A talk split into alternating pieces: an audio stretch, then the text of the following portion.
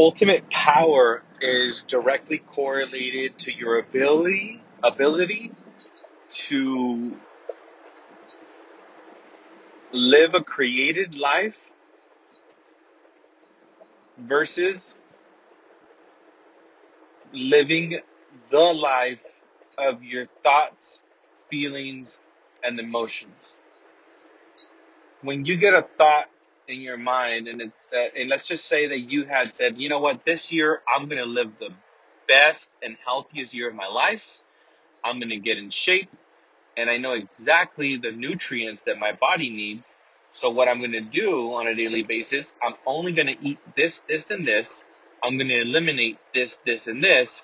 And you have like an exact map, right? Like you consciously, because you actually took your conscious thinking and your conscious self and you use consciousness to create a plan for yourself. So there you go. You're the next day, you put, or even a couple of hours later, you put in this plan. And then you're sitting down on the couch, you're watching a movie, and then the little voice in the head says, hmm, you should go get some ice cream. You have ice cream in the refrigerator. And then you start hearing it, hmm, my stomach is rumbling. Why don't you uh, get a piece of bread? Maybe make yourself a peanut butter and jelly sandwich. Hmm, why don't you eat some cookies? So you start to get these, the, the voice in the head start to tell you things. And it's in that split second, it's in that moment whether you either listen to that little voice that is telling you about the craving, which is based in, in you know in feelings and in thinking, or you have a choice to honor the plan that you created for yourself. Because the plan that you created for yourself was created by you consciously. And the craving is happening in the unconscious. It's happening by default, by automation. You don't have a control over that. And that is not really reality anyways. It's just your unconscious habits and your addictions. You have addictions to sugars, to salts, to certain foods, to certain, you know, to certain things in your diet. You have addictions to it. So the little voice is going to constantly keep telling you, you know, what you need to do, what you have to have, and what you desire. And if you really get present though, and you bring awareness to the fact that that little voice is not you, then now you can make a new decision and say, thank you for sharing. You can tell your little thinking, thank you for sharing. I am in control. Because when you allow the thinking, the feelings, and the emotions to dictate your reality, then that's when you have very, like, you have ups and downs. You have a life of imbalance. You have a life that is not not created by you. Literally, your the life. If you listen to your thoughts and your feelings about everything, you're not living a created life. You're not living your life. You're living the life of your addictions. You're living the life of your habits. That's what you're living. And if you are also addicted, let's just say to getting angry, let's just say you're having a conversation or you see someone on social media or you see someone in person and you see certain people doing certain behaviors and what the little voice in the head says, cuss them out. You know, tell them to fuck off. You know, your voice in your head will, will, will give you commands based on your habits. And you could have told yourself that you wanted to live a peaceful life, like you wanted to have a very peaceful, loving life. And you could have told yourself that, but the little voice is addicted to the emotion of anger. It's addicted to the emotion of, of intensity. I don't know. It could be many different things for you, right? But it's addicted to something. So if you actually take the time and focus on the fact that the little voice is responding to an emotional, chemical addiction, then you can now make a new decision that is going to give you a new result. Because if you want to live a peaceful life, then you have to ignore the little voice that tells you that you need to get into an argument or a fight. And again, the little voice is hooked on the chemical because chemicals are also addicting. Emotional states are very addicting. Anger, frustration, jealousy, intensity. That intense emotion is a chemical in the body. So if you allow those chemicals to continue to process in your system, you're going to stay hooked on those chemicals for life. It's because chemicals, just like substances like food, sugar, and salt, is addicting.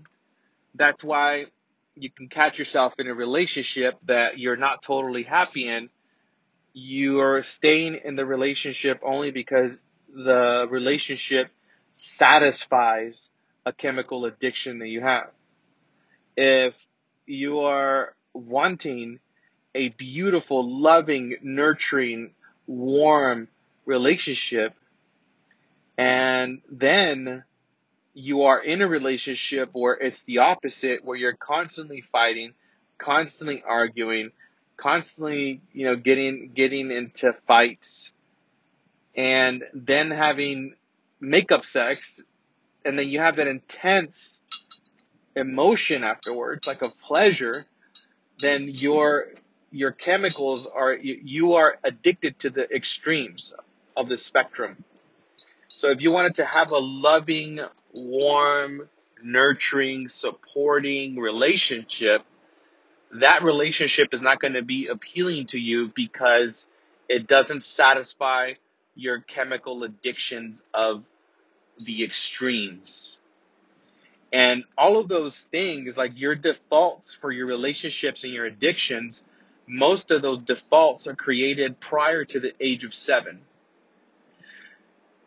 And those are all unconscious.